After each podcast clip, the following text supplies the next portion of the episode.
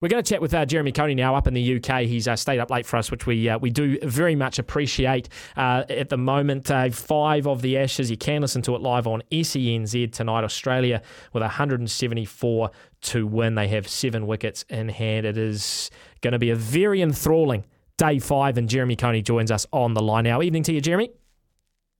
Thank you, Sam. Delighted to be. It's been a compelling game. I agree with you. Yeah, I, I, honestly, Jeremy, I don't think if you had sort of looked at it at the start, you could have scripted it any better. We're heading into day five. I, I would say the draws off the table. Uh, both both results in the balance. You couldn't really have asked for anything better. That's true. The only sort of, uh, you know, the, the thing that might sort of play with that um, win or lose kind of scenario is that the day five forecast here, as we know in England, oh, no. we can't rely can't rely on the weather too much, and it's looking at the moment as if we could have, uh, you know, some semi to substantial kind of rain on day five. Um, so clouded skies, hooded skies, and uh, that may in fact favour e- the England side more than it does um, Australia. Uh, we've found as soon as you get cloudy skies here, the ball starts to move a little bit more. And I know y- you will know that uh, Moeen Ali has kind of you know, been slid sideways out of the game really because of the damage to his finger. And it means that they really are left with seamers. And if they have breaks in the day with rain, that will suit their seamers as well. So whenever you get that, bat, batting is is uh, a bit harder to do. Uh, having to re-establish themselves and so on. So if that happens, then you'd have to start to side with, you know, England as the as the better chance to win this game. So Australia 174 runs, but but only seven wickets um, yeah. in hand, and obviously a full day's yeah. play should there be no rain, Jeremy. So what's the Australian approach here? Because you obviously don't want to be too conservative and start, you know, losing wickets as a result. Uh, but you've got a target there and a very attainable target. So how do you think they approach day five? Good question. Uh, I, I, think really throughout this game, I, have developed the feeling and more of a sense really that England really want to win this game. They have played it, you know, normal Bazball sort of thing when they're batting, and they've set funky fields as we've seen before through Stokes, and um, they what they are pushing the game as hard as they can. Australia have sort of sat on the back foot a wee bit. Um, and certainly we didn't expect them to match the way that the England side play. But but but if it happens for them, they'll take it. I don't know whether they'll push and push and push. I get the feeling they'd be happy with a draw almost in this Test match. The, the key guys, obviously, for them, Usman Khawaja, who's got 140 in the first dig, and he's sitting back rather zen like, very calm and serene, even in the second innings. And then you've kind of uh, I mean, Boland's there with him as, as at the moment as a, as a night watchman, but after him it'll be, you know, it'll be Green and it'll be Head and it'll be uh, Carey. After that, they don't have much, so they are going to be more cautious about the way they approach day five. Mm how much pressure do you think will come on uh, Ben Stokes and Brendon McCullum's decision to declare early? Should we be in a position where the game is won by one or two wickets or, or a handful of runs? How much pressure do you think is going to come on that decision in the first innings? I, I actually didn't think that was much in the sense that there'll be some who will say, you know, we had some wickets left. You're only seven down, and you've left some runs out there, particularly because Root was at the, mm. you know, at the crease. He was starting to to hit out, and we had a kind of a solid, you know, tail ender at the other end in Robinson. But you know, there was a uh, equally, if you argue that, you know, there'd be others who would say, look, there's a new ball due in two overs um, and if they pick up a wicket, then it might only be another 50 runs. So they might go from 293 to 350, uh, 3, 393 to 450. That's another 50 runs, say. um, which is about the way that they play as an hour. Mm. So that's the only time that they've really gifted to Australia, and so I don't I don't think it was totally significant in terms of the match. Mm. Talk to us about um, Edgbaston because I'm absolutely enthralled with like that first delivery and it gets hit through the covers by Crawley. The crowd erupts, and there's there's been a lot of build up to this um, Ashes series, Jeremy. Obviously, with how England's tracking, we know Australia's basically the best Test team in the world, so the build up's been incredible. Then you go to Edgbaston, it's basically a sellout, and the crowd is just raucous. What what's it been like? You know, just just observing it, commentating it at the ground. Uh, well, through the through the headphones, very noisy. Um, so much so I have to take one off, so I can still listen to the you know who's speaking to me from about three feet away. Uh, and and and I went out a couple of times and sat outside, and it is very loud.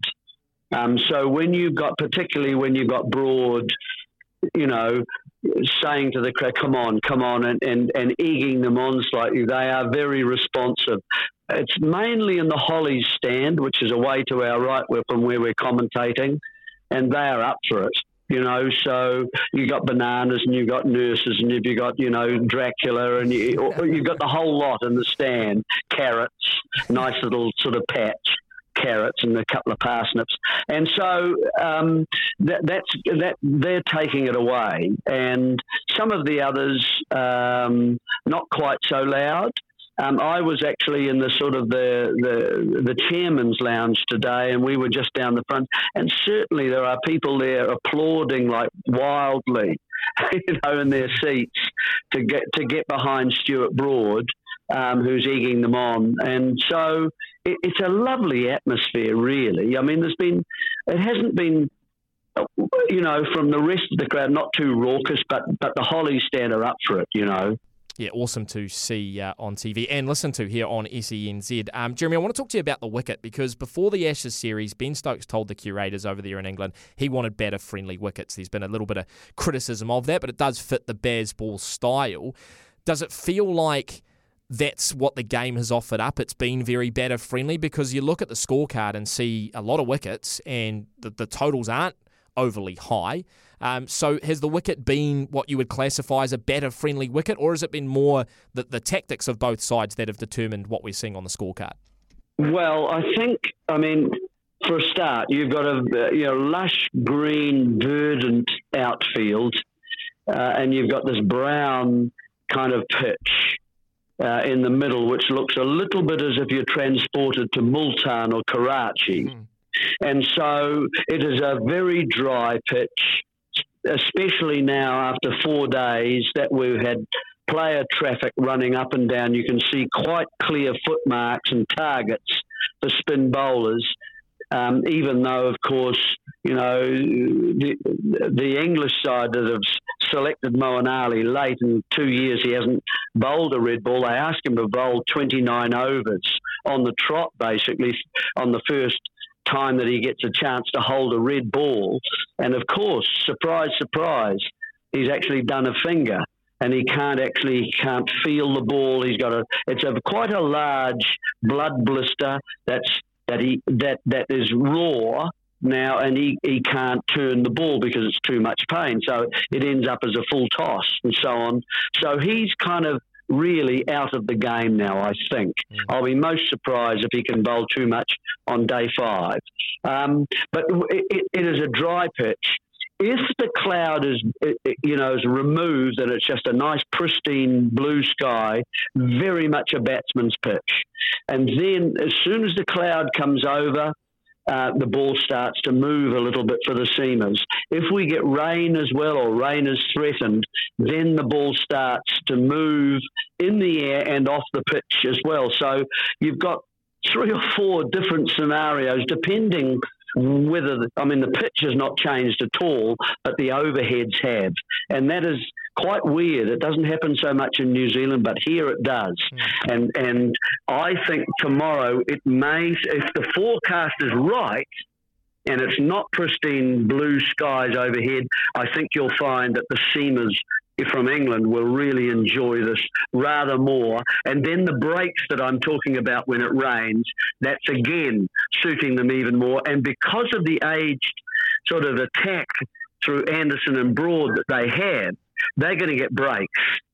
So they'll be up for it. And if they every every time they pick up a wicket, during a short spell before it rains again. If that's going to be the day's pattern, then it's going to suit England a lot more than it does Australia. Mm. All right. Well, just before we let you go, Jeremy, uh, I'm not sure if you like throwing out predictions, but what do you see happening on day five? Or can you just give me uh, your, your predicted result? Oh, just a sense. It's only a sense, and and it, Khawaja's there, and as I've mentioned, Head will attack attack the uh, English attack.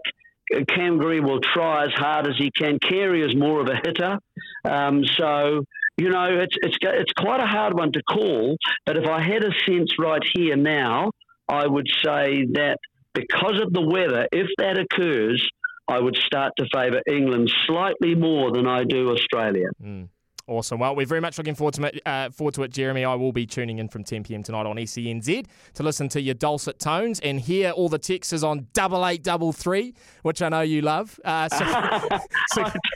no, mate, uh, it's relentless. Every morning I've got to talk about double eight double three, and I actually it's it's actually a combination of Brook's, you know, the, you know the shirt that they wear with the number yep. on the back. Yep. Brook is actually 88 two fat ladies. He goes to the bingo hall, and then the secondly, it's it's Labuschagne, who's 33. I can't believe it. I'm going to talk about that tomorrow.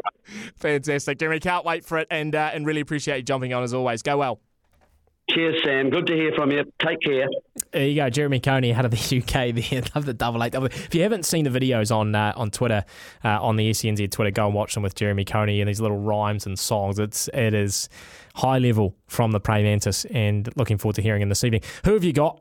Folks. Who have you got in the Ashes? Double eight, double three, or jump on the phone if you want. 0800 150 811. Um, it's going to be a cracking day five. Like I said, I think the key, obviously, Labuschagne and Travis Head, who's about to come in when Scotty Boland heads out.